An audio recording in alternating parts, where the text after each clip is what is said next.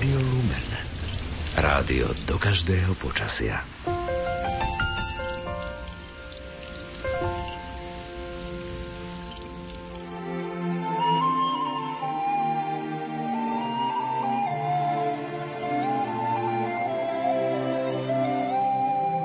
Vitajte pri rádiách, vážení poslucháči. Je ťažké si predstaviť situáciu, že sa obyvatelia 50 tisícového mesta musia doslova z hodiny na hodinu vysťahovať zo svojich domovov a tak si zachrániť aspoň holý život. A že náhradným domovom sa im počas najbližších vianočných sviatkov a nového roka stanú stany a veľmi jednoduché podmienky utečeneckého tábora.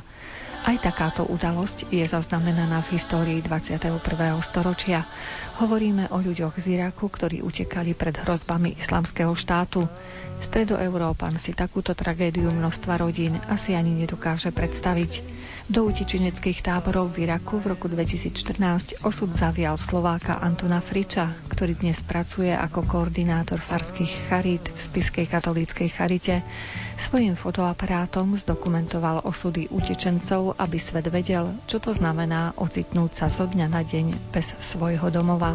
Pán Anton Frič je našim hostom v Košickom štúdiu, aby nám túto tému priblížil trochu podrobnejšie. Na príprave relácie spolupracujú hudobná redaktorka Diana Rauchová, majster zvuku Jaroslav Fabian a redaktorka Mária Čigášová. Želáme vám nerušené počúvanie.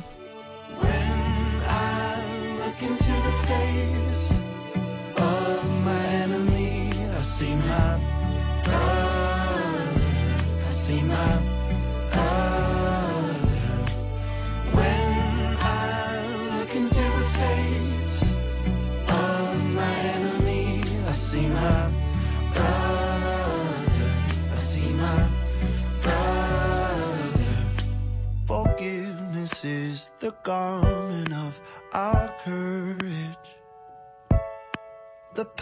to make the peace we long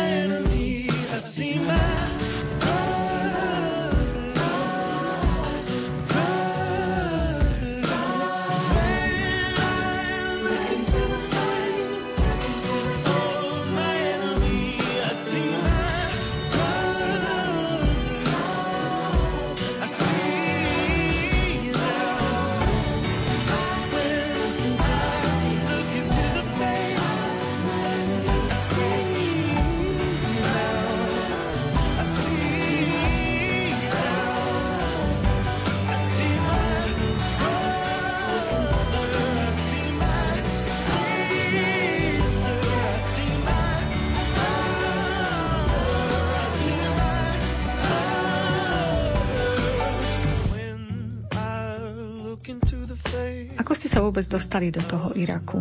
No, dostal som sa cez e, nadáciu ACN, kde ma oslovili vlastne priamo z nemeckej centrály, že hľadajú fotografa, ktorý by e, im pofotil, zdokumentoval projekty, ktoré majú na pomoc kresťanom v Iraku. Lebo v roku 2014 vlastne v júli tam islamský štát e, napadol tú oblasť Ninive, kde, ktorý je takým centrom kresťanstva v Iraku tí ľudia, niekoľko sto tisíc ľudí odtiaľ vtedy ušlo boli v utečenských táboroch. Táto nadácia na pomoc e, trpiacej cirkvi tam prevádzkovala niekoľko táborov a mali niekoľko iných projektov. S tým, že mi vravili, že nevedia nájsť nikoho, kto by bol ochotný tam s nimi ísť.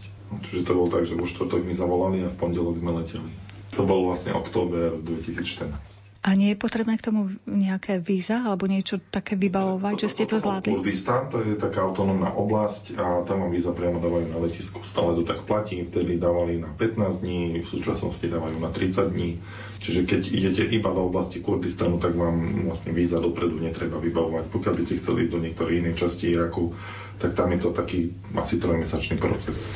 Vy ste, keď dobre si pamätám, podľa informácií na internete pred Vianocami niekedy išli? Áno, vtedy som tam šiel prvýkrát, to bol vlastne ten október, november a potom mňa to tam strašne chytilo, len oni strašne hektickým spôsobom, tým, že tam mali veľmi veľa projektov, tak sme navštevovali tie tábory denne 4-5 táborov, ráno o 6 sme sa dali do auta, o 10 sme došli na hotel, čo není taký štýl práce, ktorý mne vyhovuje. Že som si už tam, jak som tam bol, kúpil letenku hneď po Vianociach na 26.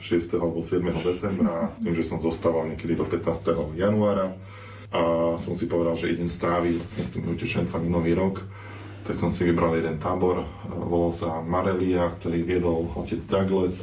Tábor bol postavený vlastne v bývalej takej záhrade pri farnosti Marelia v centre mesta Erbil. No a som tam prišiel, on bol dosť prekvapený, vral, veď tu na oproti cez cestu je hotel, že choď tam do hotela, že ja nechcem ísť do hotela, že ja chcem s tými ľuďmi tu byť a chcem zažiť to, čo oni zažívajú a chcem sa cítiť do tej ich situácie a to sa z hotela nedá.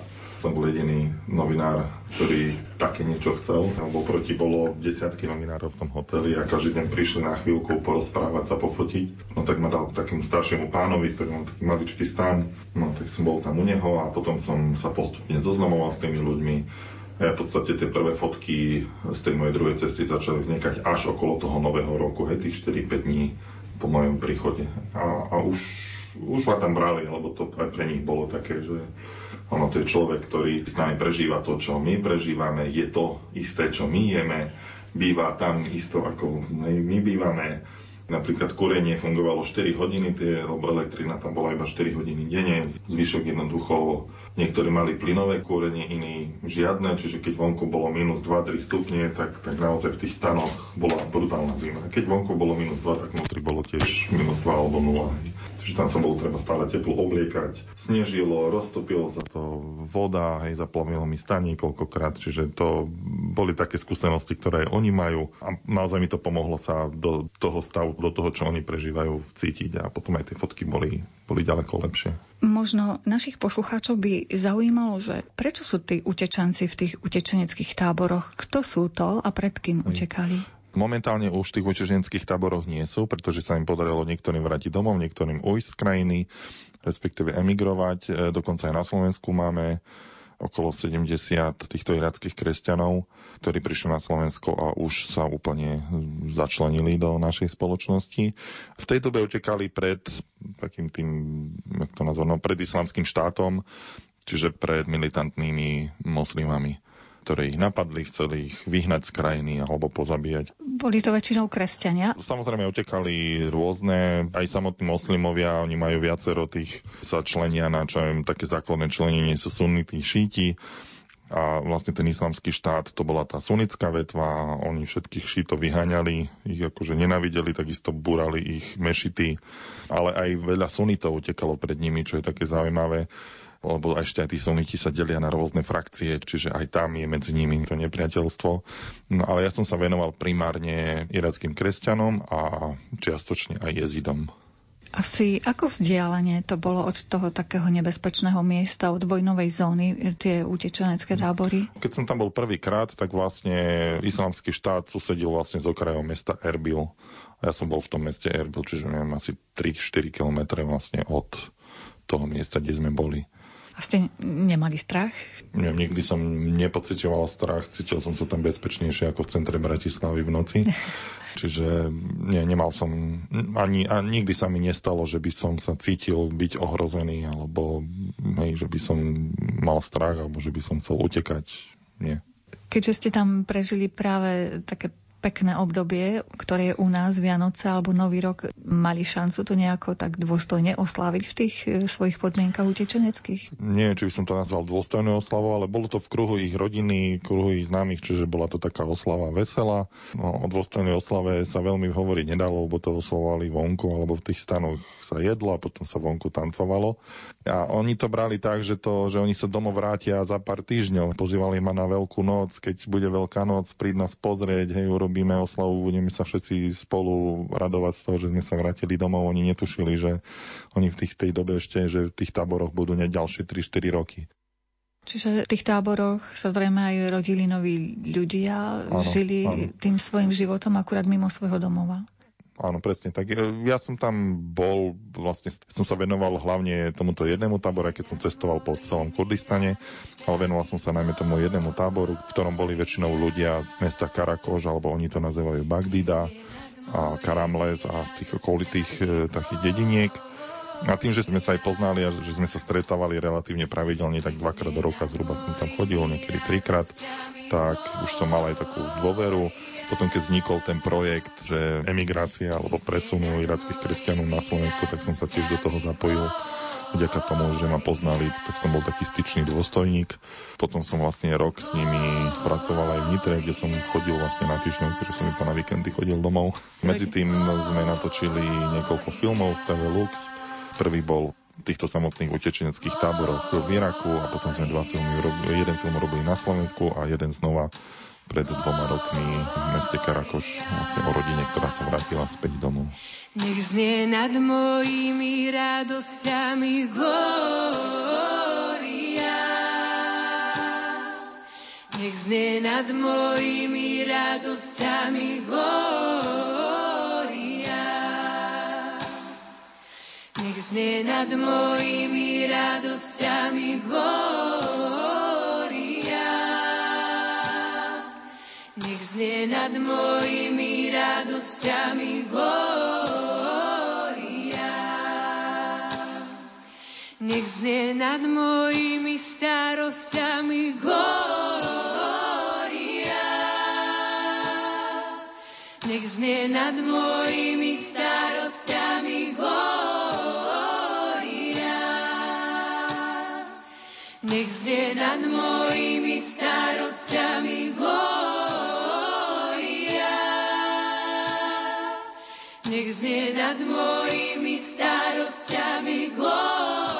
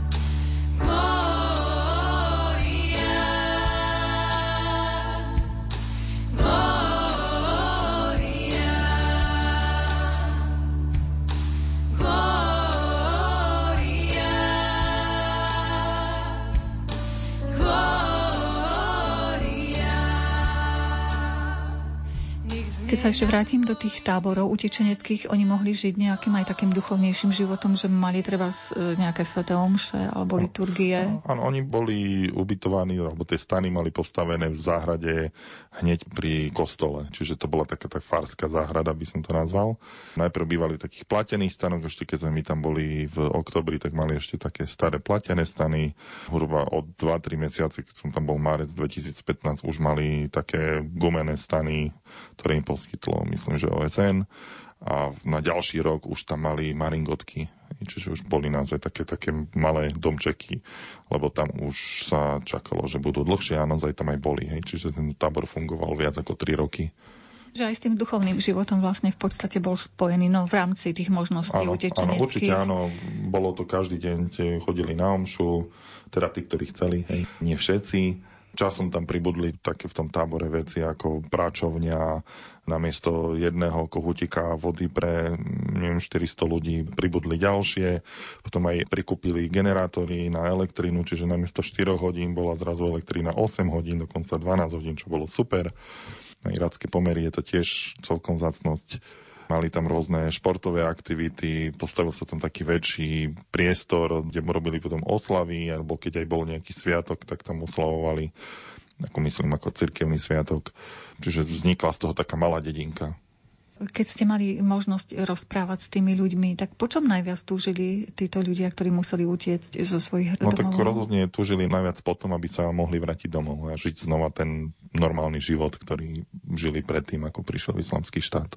A ono to bolo tak, že zo dňa na deň museli odísť? Áno, to bola taká veľmi, veľmi rýchla invázia do mesta, do mesta Karakoš. Vlastne oni mali dohodu s Pešmergou, alebo teda s tými kurdskými miliciami, ale oni sa na nich jednoducho vykašľali, keď videli, že sa blížia tí bojovníci islamského štátu. Všetci tí kurdi sa zbalili na auta, odišli a povedali im, robte si, čo chcete. No to bolo večer a oni v priebehu medzi 10. a 4. ráno sa 50 tisícové mesto vypraznilo. Čiže to boli, to oni mi aj ukazovali videá, že jak to celé prebiehalo, kto mal auto, tak bral všetko, čo mohol zobrať, susedov, ženy, deti a utekali. Oni veľmi často tie rodiny boli roztrhnuté, lebo to bol piatok večer, čiže išli napríklad e, dievčatá, išli, prespali u kamošky a teraz tí rodiče sa im nevedeli ani dovolať, ani nič nefungovalo, čiže oni nevedeli, kde sú, čo sú. Potom sa dokonca až niekoľko týždňov tie rodiny dávali dokopy po presunie do bezpečnej zóny.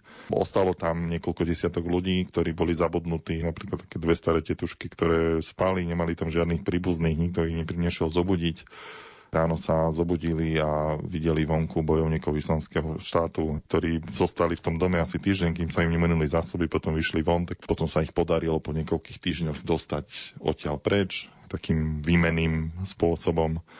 Čiže boli tam rôzne príbehy, osudy. Niektorí mladí muži, ktorí tam ostali, tí sa nikdy nenašli, ich zrejme zabili. Naozaj rôzne. Si predstavte, že mesto, veľkosť, neviem, Poprad, Poprad má zhruba 50 tisíc obyvateľov, že by v tejto chvíli by sme sa dozvedeli, že ho niekto ide prepadnúť a musíme utekať. A teraz si predstavte, že do rána by sme sa museli do 3. do 4.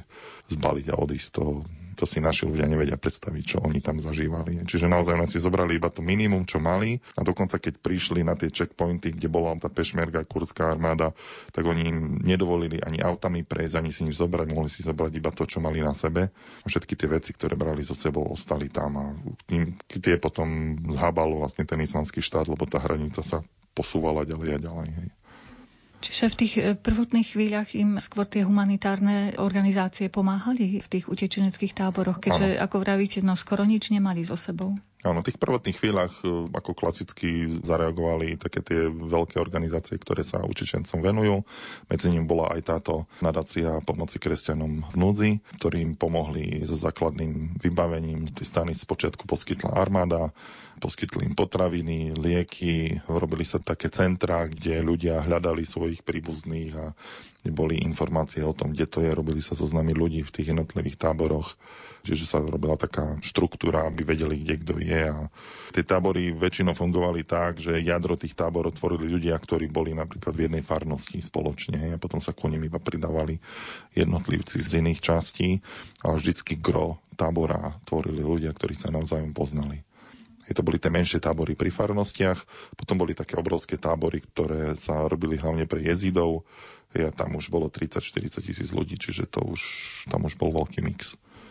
Čiže mohlo sa stať, že členovia rodiny mohli sa aj v rôznych táboroch nachádzať v podstate. Áno, áno, spočiatku áno, ale potom sa tie rodiny spájali. Pokiaľ ide o ich vybavenie materiálne, aké bolo z počiatku? Už ste vraveli, že neskôr sa to jak tak vykreštalizovalo do takých normálnejších podôb, ale tie prvé... No tak nie... oni, väčšina z nich prišla iba s tým, čo mali na sebe. Čiže čo nejaké peniaze si zobrali, nejaké doklady, hodinky, fotky a to bolo asi tak všetko. Ostatné im všetko vlastne, všetko prišlo na hraniciach, na checkpointoch a časom sa to zlepšovalo. Niektorí si našli prácu, či už v tých medzinárodných organizáciách, alebo aj medzi miestnymi ľuďmi, aj keď to nebolo oficiálne povolené, ale našli si. To som aj videl, že keď som prišiel do niekde do, ku nejakej rodine po roku, tak už som videl, že už, aha, už majú televízor, už majú dva ohrievače plynové a už, už je tam teplo, keď aj nejde elektrina. Mali lepšie postele, mali viacej jedla, čiže to už, už fungovalo. Hej. Deti chodili do školy. Škola fungovala? Väčšina detí prišla hruba o pol roka vzdelávania. Čiže, lebo, lebo oni spočiatku vôbec nerátali s tým, že tam ostanú nejako dlho. Oni to brali tak, že je to na pár týždňov. Až keď no, vlastne oni od júla vlastne boli preč, čiže tam sa ani veľmi nerátalo, že sa začne nový školský rok alebo čo. Čiže v podstate sa začalo s tým základným vzdelávaním až niekedy od pol roka, od februára, ale väčšina detí týchto irackých prišla o jeden školský rok. Merciful God, forgive us, forgive us. Oh, merciful God, forgive us, forgive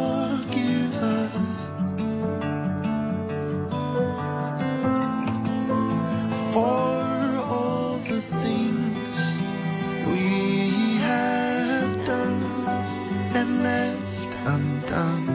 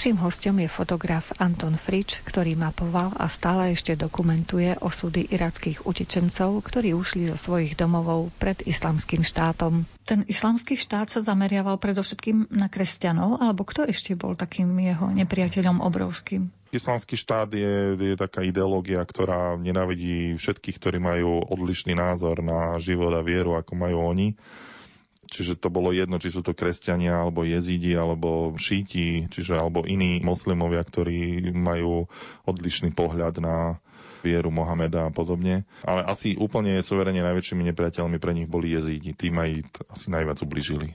A prečo? V čom sú iní? No jezidi sú celkovo iní. To ich náboženstvo alebo viera je taká iná, odlišná ťažko to opísať. Bol som ich v takom najväčšom duchovnom centre v Lališi, ktorý sa úplne odlišuje od čohokoľvek, čo som dovtedy tu na u nás v Európe alebo aj v Afrike videl. Oni ich pokladajú, ako tí islamisti ich pokladajú za uctívačov diabla, aj keď je to taká dezinpretácia tej ich viery a tej ich histórie. Neviem vysvetliť, že prečo práve ich nenavidia, ale oni naozaj najviac, najviac trpeli zo strany islamského štátu v Iraku. Lebo my sa vlastne s tými termínmi stretávame tuto v Európe v spravodajstve, lenže vy ste tam pobudli hodnú chvíľu, mm-hmm. takže zrejme aj tie odtienky chápete medzi treba s jezidmi, šítmi mm. a podobne, že v no. čom sú a prečo tak taký no, Jezidi majú tú smolu, že ich vlastne nemá rád nikto, nemajú vlastnú krajinu, aj keď sa bavíte s tými Kurdmi, tak oni vám nepovedia jedno dobré slovo o jezidoch. A to je jedno, či sú to Kurdi, ktorí žijú v Iraku, alebo sírsky Kurdi. tureckí kurdi. Tí jezidi naozaj, oni sú roztrúsení po celom svete, rovnako ako kurdi, ktorí tiež nemajú svoj vlastný národ, ale možno tí jezidi sú ešte viacej. Tam aj došlo napríklad k tomu, že 5000 žien a dievčat vlastne islamský štát uniesol, ktoré potom násilným spôsobom nutili do manželstiev a robili z nich vlastne otrokyne tam došlo vlastne tie prvé dni, keď oni obsadili vlastne tú hornú časť Kurdistanu, kde väčšina jezidov žila, tak tam došlo k niekoľko tisíc vraždám jezických mužov. Nám tam, keď sme točili ten prvý film, tak nám tam rozprávali také hororové scény, že celú rodinu zobrali na dvor, kde sa museli pozerať, ako všetkým mužom, či mladým alebo starým a chlapcom odrezávajú hlavy. A celá rodina sa na nich musela pozerať strašné, strašné veci, ktoré sme ani nemohli dať do filmu. Oni doteraz, tí jezidi, žijú v týchto učeneckých táboroch a doteraz sa vlastne do toho Sinžaru, čo je vlastne tá oblasť, kde oni žili, mnohí sa nevrátili, lebo tam dochádza aj k rôznym bojom medzi jezickými jednotkami, medzi kurdskými, medzi iránskymi miliciami, čiže tam sa nevedia dohodnúť na územiach a na všetko možnom, čiže stále tam panuje veľký chaos ten chaos, taký väčší chaos vznikol až vlastne tou intervenciou Spojených štátov do Iraku, alebo bolo to podobné aj predtým?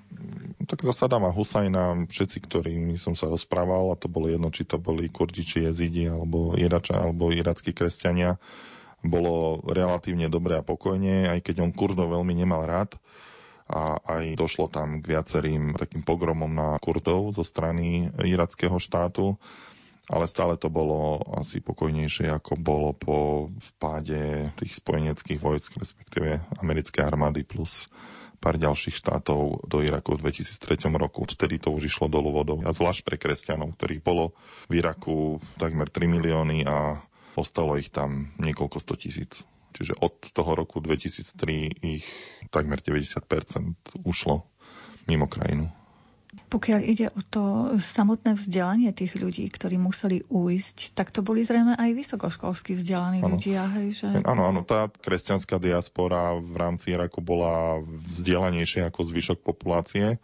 Pokiaľ si dobre spomínam, nemám teraz štatistiky pri sebe, ale tam bolo 8% vysokoškolsky vzdelaných ľudí, čo je vysoký priemer na irackú spoločnosť. Mnohí z nich pracovali ako lekári, inžinieri, veterinári a podobne. Ono sa to aj prejavilo napríklad, keď e, vlastne americká armáda vtrhla do Iraku, tak väčšina tlmočníkov boli irackí kresťania ktorí im tam akože tlmočili, sprevádzali, no a potom oni mali prislúbené, že oni a ich rodiny vlastne dostanú víza, možnosť e, vlastne presunúť do Spojených štátov a nebolo to splnené, čiže oni potom naozaj trpeli, pretože tí Iračania, tí moslimovia boli na nich nahnevaní, že oni pomáhali týmto votrelcom, ktorí prišli do ich krajiny. Čiže si to irackí kresťania naozaj zlizli zo všetkých strán. Aké postavenie teraz tam majú ešte tí kresťania? Stále je to tam nestabilné?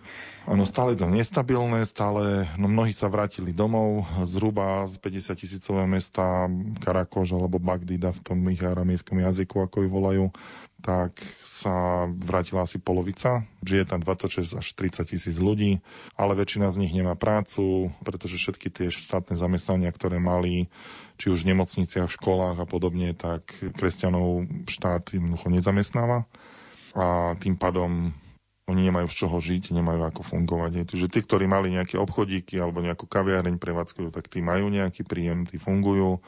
Potom sú tam také rozšírené zamestnania ako vodič autobusu, ktorý vozí deti do školy alebo hej, na univerzitu. Ale kopec, kopec malých obchodíkov, tam sa veľmi do takých veľkých supermarketov nechodí. Tam máte na každej druhej ulici malý obchodík v cirkvi dosť veľa ľudí aj pracuje, aj sú vlastne v tej duchovnej službe, ale naozaj drvá väčšina ľudí je tam bez práce a bez nejakej perspektívy, čiže aj keď sme točili ten posledný film, ktorý sa volal Návrat domov, vlastne bolo rodine, ktorá po takmer 4 rokov v utečeneckom tábore sa vrátila späť do svojho domova, tak tam bola taká veľká skepsa. Oni nevideli nejakú svoju perspektívu v rámci Iraku do budúcnosti. Zachovať si v sebe to tajomné teplo studeného chrámu. Naskrehnuté prsty dýcham znútra oheň rozpálenej duše.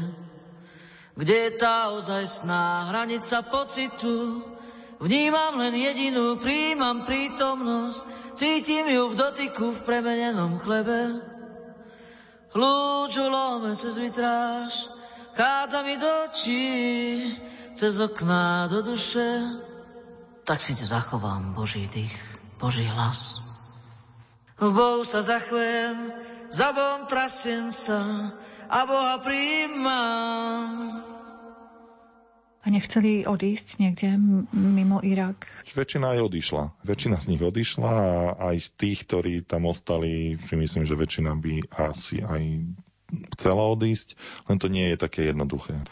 My napríklad ako Európska únia nemá vôbec žiadnu politiku príjmania prenasledovaných ľudí. My iba riešime, hasíme to, keď už niekto príde na hranice nejakí migranti, tak riešime, že čo s nimi a nechceme ich prijať, ale aby sme my tam mali nejakú takú možnosť, napríklad na spôsob Kanady, že kto jednoducho je prenasledovaný, tak áno, môže prísť na náš konzulát alebo ambasádu a keď dokáže, že je z také a z takej menšiny a prenasledujú ho, má možnosť získať nejaké imigračné vízum, alebo keď sú nejakí ľudia vzdelaní, hej, Kanada si vyberá, hej, vyberajú si inžinierov, vyberajú si technikov, vyberajú si hej, vzdelaných ľudí a môžu, môžu tam prísť. Hej, ale u nás také niečo neexistuje, čiže žiaľ, väčšina tých irackých kresťanov sa skôr obracia potom na Austráliu, ktorá takéto programy má, ktorá im dosť pomáha. Podarí sa mnohým dostať aj do Európy, ale nelegálne. Ako legálny spôsob dostať sa do Európy ako prenasledovaný človek neexistuje. Neuveriteľné. Stále sa to prezentuje, ako chceme byť ústretoví tým ľuďom a v podstate konkrétna pomoc asi nie je nikde zakotvená, no, nie, no, keď, sa, keď sa aj dostanú, my sme boli vlastne zapojení do toho projektu, kde prišlo tých 150 kresťanov na Slovensko, tak tam bolo strašne veľa problémov. Hej. Nevedeli sme zohnať lietadlo, ktoré by nás previezlo, potom bola za dvojnásobnú cenu napríklad. Tu na tie naše úrady neboli pripravené, keď vedeli, aj keď sa to riešilo vlastne dopredu celkovo, keď tu príde nejaký migrant, tak dostane neviem, tú podporu možno neviem, 250 eur mesačne, čo není absolútne šanca mu nejakým spôsobom pomôcť a on tu nemôže z toho prežiť. To je celý náš sociálny systém. Náš sociálny systém je nastavený tak, že chceme ľudí nutiť k černej práci a jednoducho kradnúť a zadlžovať sa u úžerníkov, lebo my im nedáme toľko, aby vôbec mohli nejakým základným spôsobom prežiť. Aj, aj keď sú v oblastiach, kde tú prácu ani tu na čierno si nevedia nájsť, no tak tam je to totálne zlyhanie štátu. A čo sa týka migrantov, tak my vlastne aj s tými Iračanmi, keď sme tu pracovali, tak bez pomoci zo zahraničia by sme nedokázali im tu pomôcť nájsť ten nový domov. To neexistuje. Myslím, že okolo 150 ľudí prišlo vtedy, Áno. keď ste im pomáhali. Koľky tu ostali nakoniec? Zo 150 zostalo niečo okolo 70, čiže zhruba polovica. Väčšina z nich už sú normálne zamestnaní ľudia, zobrali si hypotéky, majú domy, čiže fungujú normálne ako Slováci. Deti rozprávajú tak slovensky, že by ste nepovedali, že nie sú Slováci. Možno bude už aj prvá svadba, viacero detí sa tu už narodilo, majú príjmania, birmovky, čiže fungujú normálne. A väčšina z tých, ktorí odišli, sa vrátili späť do Iraku. Niekoľko rodín je v Jordánsku, tam som ich tiež bol pozrieť. A myslím, že jedna rodina sa dostala do Francúzska alebo do Švedska za príbuznými. V ktorých oblastiach pracujú tí ľudia z Iraku? No, oni sú v oblasti v Nitri, Nitri, čiže tam väčšinou pracujú v tých automobilkách alebo v subdodávateľoch pre automobilky, čiže to je také najhlavnejšie. A niektorí v gastro prevádzkach. Viem, že by to mala byť otázka skôr na nich, ale keď sa s nimi stretávate, ako sa im tu páči a vôbec ako si zvykli na stredoeurópsky štýl života? Väčšina je spokojná a keď vravia, že je tu ďaleko ťažší život, ako bol v Iraku, tam stačilo, že muž, chlap v rodine mal prácu, on dokázal uživiť celú rodinu plus ešte starých rodičov a podobne. U nás musia makať obaja aj deti, aby sa ako tak aspoň uživili.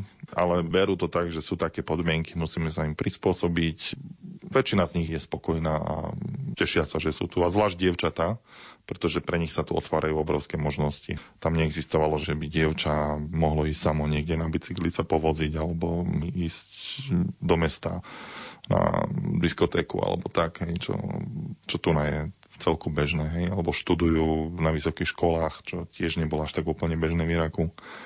Čiže hlavne devčata sú tu veľmi spokojné a mnohé tie rodiny, aj keď som sa s tými rodičmi alebo starými rodičmi rozprával, že oni tu zostali hlavne kvôli deťom.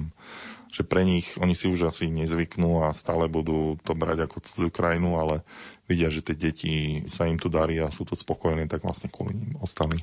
Čiže žena, hoci je kresťanka v tom moslimskom svete, treba v tom Iraku, má iné postavenie, ako sme zvyknutí tuto v Európe? No určite áno, pretože tá prevažujúca moslimská kultúra tie ženy nechcem povedať, že utláča, ale majú určite iné postavenie, ako u nás majú ďaleko menej slobody a ďaleko menej práv.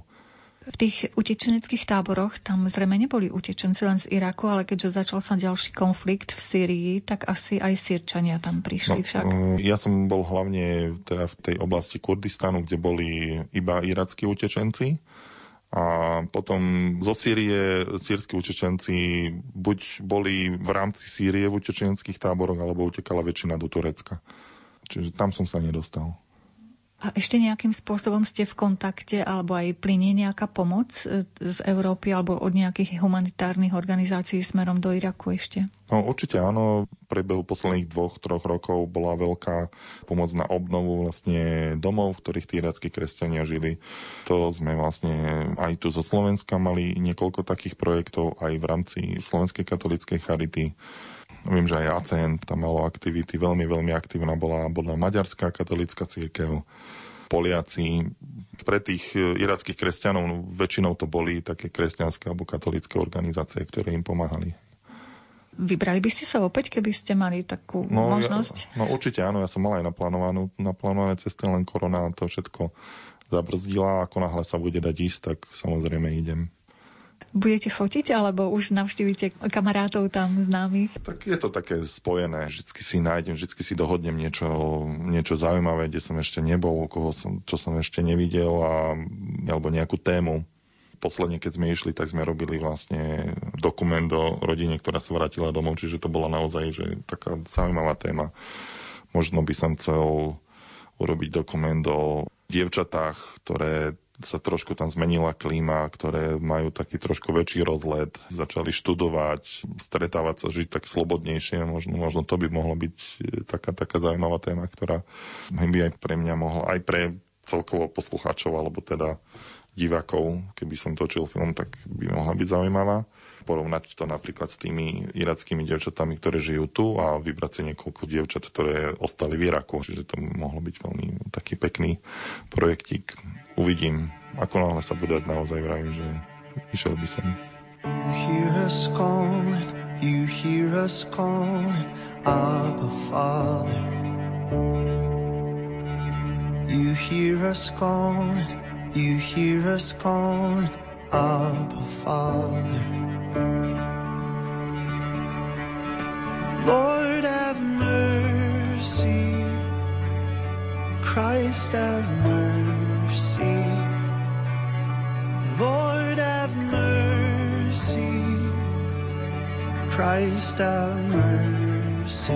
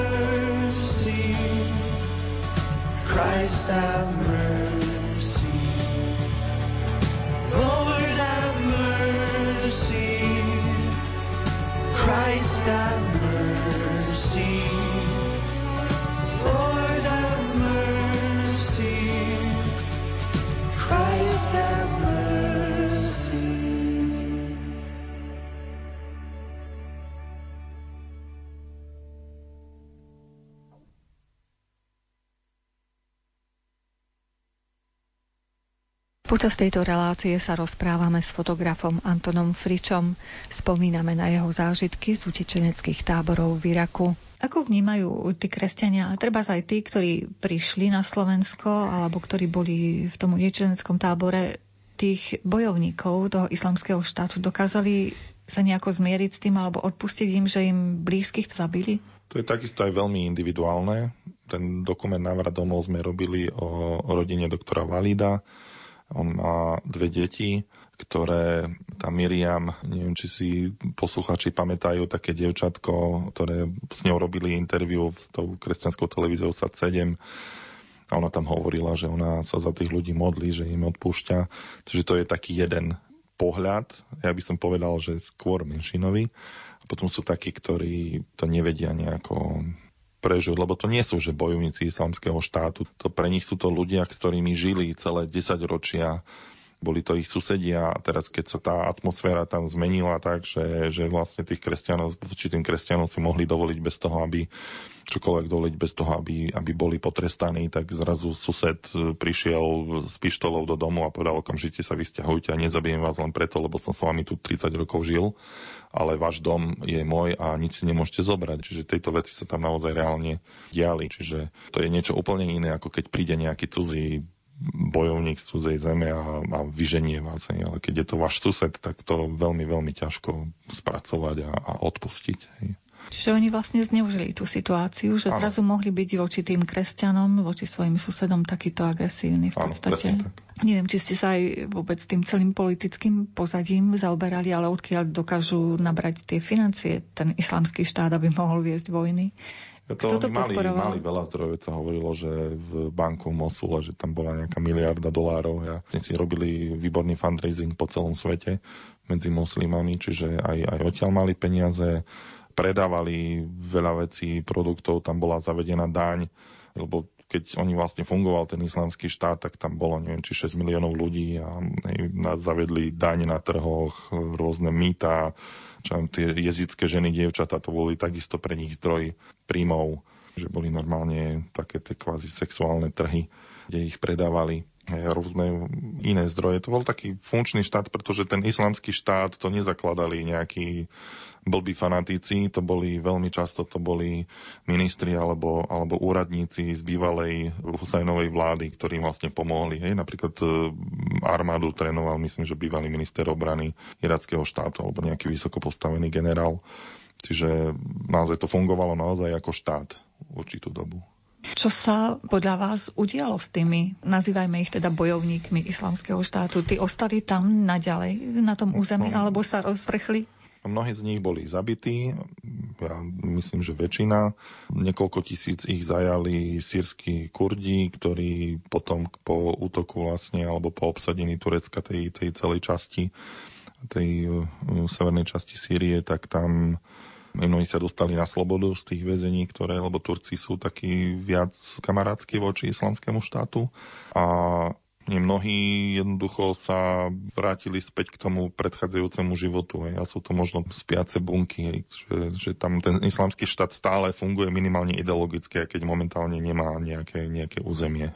Myslíte si, že tí ľudia, ktorí spolupracovali práve s tým islamským štátom, že treba sú aj v Európe, že môžeme zhľadať za tými udalosťami, ktoré sa napríklad dejú vo Francúzsku alebo v Rakúsku, aj no, tento smer? To bolo aj potvrdené, že veľmi často sú to ľudia, ktorí majú úzke vzťahy s ideológmi toho islamského štátu a ktorí boli zradikalizovaní práve islamským štátom. Čiže áno, určite áno.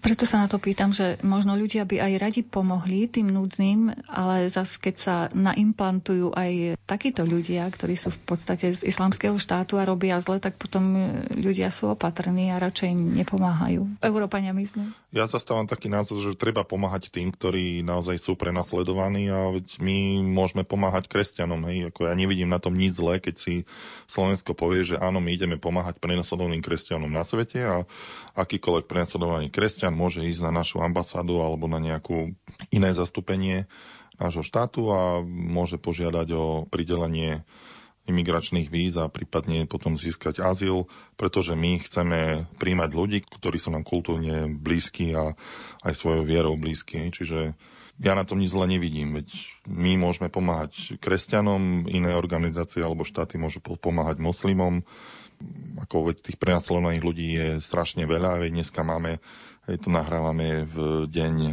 Červenej stredy, kedy vlastne to si nepripomíname len prenasledovanie kresťanov, ale prenasledovanie ľudí pre vieru. Ale žiaľ, drvivá väčšina prenasledovaných ľudí pre vieru sú na svete kresťania. Tak prečo by sme si my nemohli vybrať, že chceme pomáhať práve im? Nevidím na tom nič zlé a ani nekresťanské. A ako počúvame vás, tak môžu byť obohatením aj nás, alebo aj celej Európy, títo ľudia, títo kresťania. Alebo vy ste spomínali, že sa dokázali hneď prispôsobiť, pracujú, žijú, tešia sa zo života na Slovensku. No, no určite áno, aj keď to obohatenie kultúry je taký nie veľmi šťastný pojem. Ako bola to veľmi ťažká práca, ako naozaj pomôcť tým ľuďom.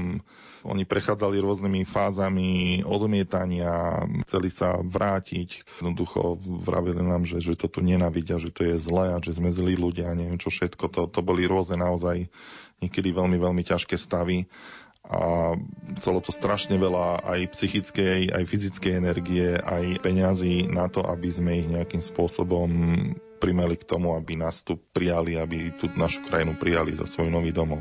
Čiže není to také, že jednoduché, že áno, prídu kresťania z Iraku alebo z Nigeru alebo neviem, z Indie, kde sú tiež prenasledovaní a, a budú sa u nás cítiť ako doma. Oni prichádzajú z úplne z iného kultúrneho prostredia, s úplne inými predstavami o živote, s úplne iným spôsobom života a keď sú kresťania, to neznamená, že sú schopní pochopiť našu kultúru a náš spôsob života, pretože ten náš život je nie je ani veľmi kresťanský, je jednoducho taký západný, čo sa nedá porovnať so životom niekde v Afrike alebo v Ázii alebo na Blízkom východe.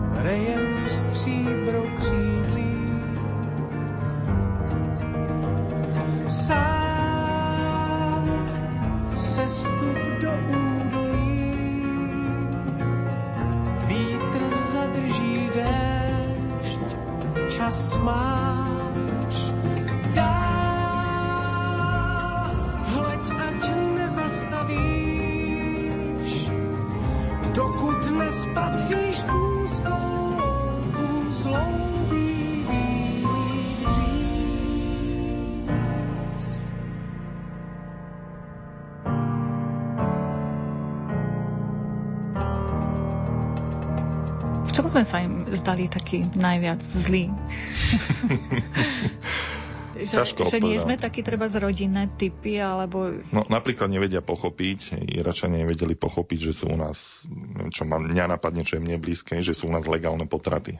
Že môžu ľudia zabiť svoje nenarodené dieťa, to bolo pre nich absolútne nepochopiteľné. Rôzne veci, no ako hej, ten život tu je ťažký z ich pohľadu kvôli tomu, že, že sme si to zariadili tak, že, že tu všetci musia pracovať, že tu nie je také, že by matka ostala doma, starala sa o rodinu a otec e, mal dostatočný plat na to, aby vedel celú rodinu uživiť. To sme si zrušili tou revolúciou v 60. rokoch, ktorá zo západu prišla potom aj ku nám. A žiaľ, hej, ako aj tí komunisti rozbili ten taký, taký tradičný model rodiny a sa to aj prejavuje dnes a aj, aj to, to je pre nich také novum Tých rozvodov napríklad v Iraku je úplne minimum, neviem, či sa mi zdá, že 1%, čo ale neznamená, že všetkých rodiny sú dokonalé. Tam všetky také tie neduhy spoločenské, ktoré sú tu, tak sú aj tam, len trošku v inej miere. Čiže oni možno si mysleli, že idú do kresťanskej Európy a boli trošku sklamaní z toho, áno, že nežijeme áno, až určite, to áno. kresťanstvo naozaj tak do detailov. Áno, tak to, to, to mnohí aj vyčítali, že aký si ty kresťan, keď ty robíš takéto a takéto veci, alebo vaša spoločnosť robí takéto veci, že to je úplne nekresťanské. Čo zase neznamená, že oni sú ľudia, ktorí denne chodia do kostola. Boli tam ľudia, ktorí na Svetu Omšu nešli za celý rok ani raz. Pritom sa považujú za kresťanov.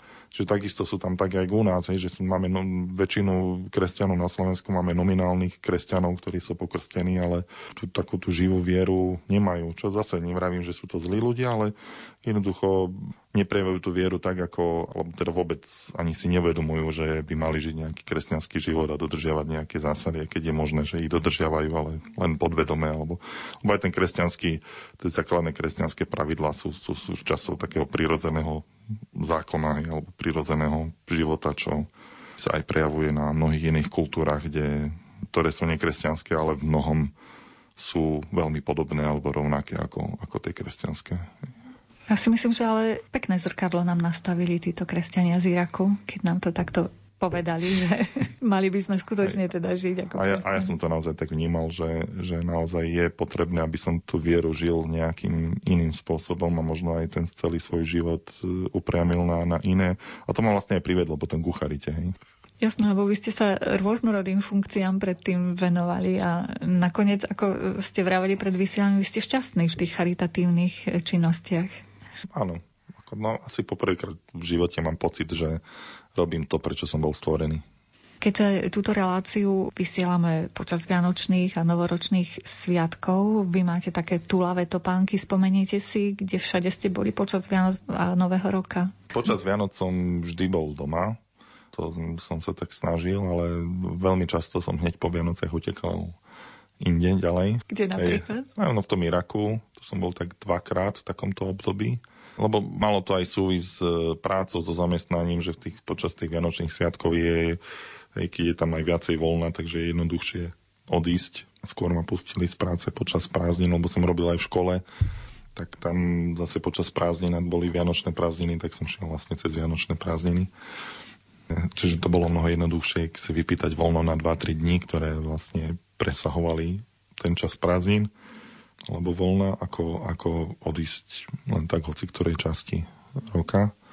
Ale vždy som sa snažil radšej byť doma, lebo máme, máme takú tradíciu, že v tom medzisviatkom období prídu ku nám priatelia, väčšinou krstní rodičia našich detí a trávime tie sviatky spolu na nový rok nikdy nie sme sami, vždycky je niekto u nás. A vaša manželka nemala obavy, keď by ste sa pustili niekde tým smerom do Iraku a nie je to tam veľmi bezpečné? No toto by ste sa mali spýtať je, ale nemyslím si, že ako aj mi povedal, že to je bezpečné. Už keď som sa vrátil prvý, druhý krát, tak z tohto pohľadu už obavy nemala. Skôr také obavy, že trávim veľa času mimo rodiny a podobne. A pritom máte naozaj veľkú rodinu, to ako zvládate všetko? No neviem, či zvládam. Hej. Tak ja nemám také napríklad partie, že chlapí, aj keď sa oženia, tak vždycky idú za tými priateľmi si vypiť, porozprávať sa, alebo idú na poľovačku, alebo nejaký šport, alebo čo, tak ja som nikdy také partie nemal, tak ja sa vlastne prejavujem takýmto spôsobom, hej, že si možno, možno tá mužská časť ľudstva potrebuje povyraziť, alebo si dokázať, že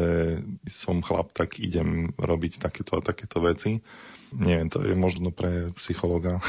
Tie filmy, kde možno vidieť, ktoré ste spracovali? Čiže sú to tri filmy, ktoré sú všetky voľne dostupné na YouTube. Keď si dáte normálne vyľahdávať, e, názov prvého filmu je Slzy a nádej Iraku, druhý film je Nový domov a tretí film je Návrat domov. Čiže keď si toto dáte vyhľadávať, tak si ich normálne môžete bez problémov pozrieť na YouTube. Lebo nejakú predstavu môžu mať naši poslucháči z nášho rozhovoru, ale lepšie je niekedy naozaj raz vidieť, ako stokrát mhm. počuť. Mm, určite áno, hlavne ten, ten prvý film je veľmi taký, že chytí za srdce že to odporúčam pozrieť. Hlavne tým, ktorí sú úplne a priori voči migrantom a voči utečencom, tak e, mnohí, mnohí zmenia názor po pozretí toho filmu. A ako ste sa s nimi dorozumievali? Po anglicky alebo akým spôsobom? Rozprával som sa s nimi po anglicky, lebo mnohí z nich anglicky vedeli, alebo som mal vždy niekoho pri sebe, kto mi preložil z angličtiny. Keď ste boli s Iračanmi, ktorí prišli sem na Slovensko, s akými reakciami okolia sa stretávali? Boli to aj nepríjemné nejaké reakcie? Uh, áno, no my sme tu robili pred ich príchodom takú prípravu, že sme chodili po tých dedinách, kde sme mali uh, vlastne takú predstavu, že by tam mohli, mohli bývať, kde sme vlastne sa nám podarilo zohnať na prenajom domy a byty a podobne. A zažili sme naozaj všelijaké veci, aj také, že hádzali po nás stoličky a kričali po nás a podobne. Keď prišli, tak v druhej väčšine boli veľmi také pozitívne reakcie, ale stretávali sme sa aj s negatívnymi, aj keď vo všeobecnosti môžem povedať, že boli prijatí veľmi pozitívne. Viem, že ste ich učili aj slovenčinu. Áno, no a to bolo veľmi náročné, pretože to u nás na Slovensku nebola taká skúsenosť, že by sme ľudí alebo väčšiu skupinu ľudí, ktorí neovládajú latinku, ja sú zvyknutí na úplne iný systém. Oni vlastne sa učili arabsky a aramejsky, čiže sa číta z opačnej strany iné písmo, úplne všetko iné. Tak to sa musela vytvárať normálne celá nová metodika práve na, na takéto učenie. Ako deti to zvládli relatívne ľahko, rýchlo, ale s tými dospelými to je, bolo náročné a stále je náročné a tí najstarší sa ani po slovensky nenaučili. Ale deti to zvládajú, ako ste vraveli, že v pohode nerozoznali deti, by sme ich od Deti Slovákov. bez problémov, hej, tak, také deti, ktoré to prišli vo veku do 10 rokov, tak tie rozprávajú po slovensky krásne čisto. Tak možno už len taká záverečná bodka.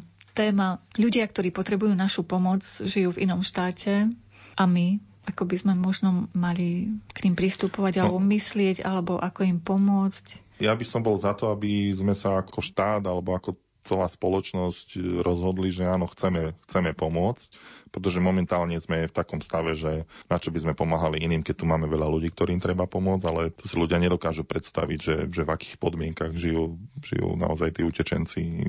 Keď to nezažijete a nevidíte, tak, tak to nepochopíte že ja si myslím, že by sme im mali pomôcť a rozhodnúť sa, že áno, ideme každý rok, čo viem, prijať 2000 ľudí, ktorí naozaj takú pomoc potrebujú a poďme to zariadiť. Hej, dá sa to zariadiť, len sa musíme rozhodnúť a venovať sa tomu. Veľmi pekne vám ďakujem za návštevu v štúdiu, za veľmi zaujímavé informácie a želám vám požehnané sviatočné dni. Ďakujem veľmi pekne. Občas sme takí malí herní, Cestu si zamieňame s cieľmi. Máme dôležité plány. Sme silní, skvelí, nezávislí sami. Je jedno, či máme dvere z dreva, či z kovu, keď sú zamknuté a nie sme za nimi spolu. Dávno sú zabudnuté sľuby, tvoje ruky, Margarety, ľúbi. Iskru necítiť, úsmevy nevidieť.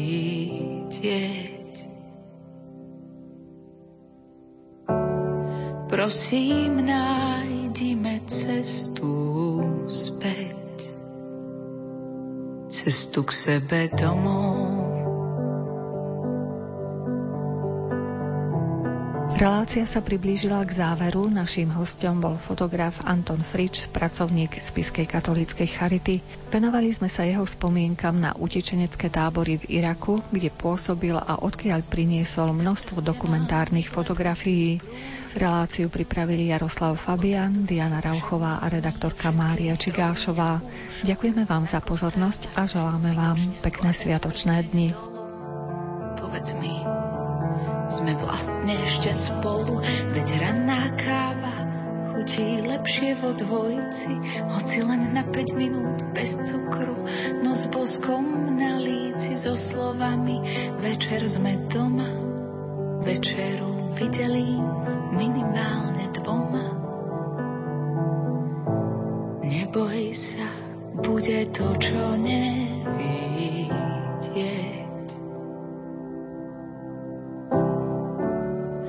Prosím, nájdime cestu späť,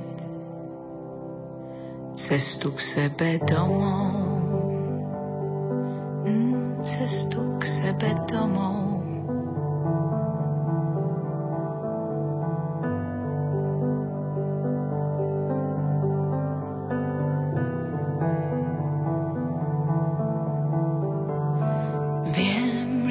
Vždy sa ti správne prihováram, keď si hladný, nervózny, unavený, keď na hlavu ti všetko padá. Aj to viem, že občas sú ostré tvoje slova, no len preto, aby si neistotu schoval. Mm, a keď nám kvapká kohútik a tečú nervy, Vyhorí žiarovka ja som nekúpila žiadnu do rezervy. Zapáľme sviečku, vieš tu, čo je skoro celá. Dal si mi ju, keď sme k moru nešli, keď som ochorela. Stačí len malý plameň do tvári uvidieť. Som rada, že vždy poznáme cestu späť. Len malý plameň do tvári uvidieť. Som rada, že vždy poznáme cestu späť. Cestu k sebe domov. Mm, cestu k sebe domov.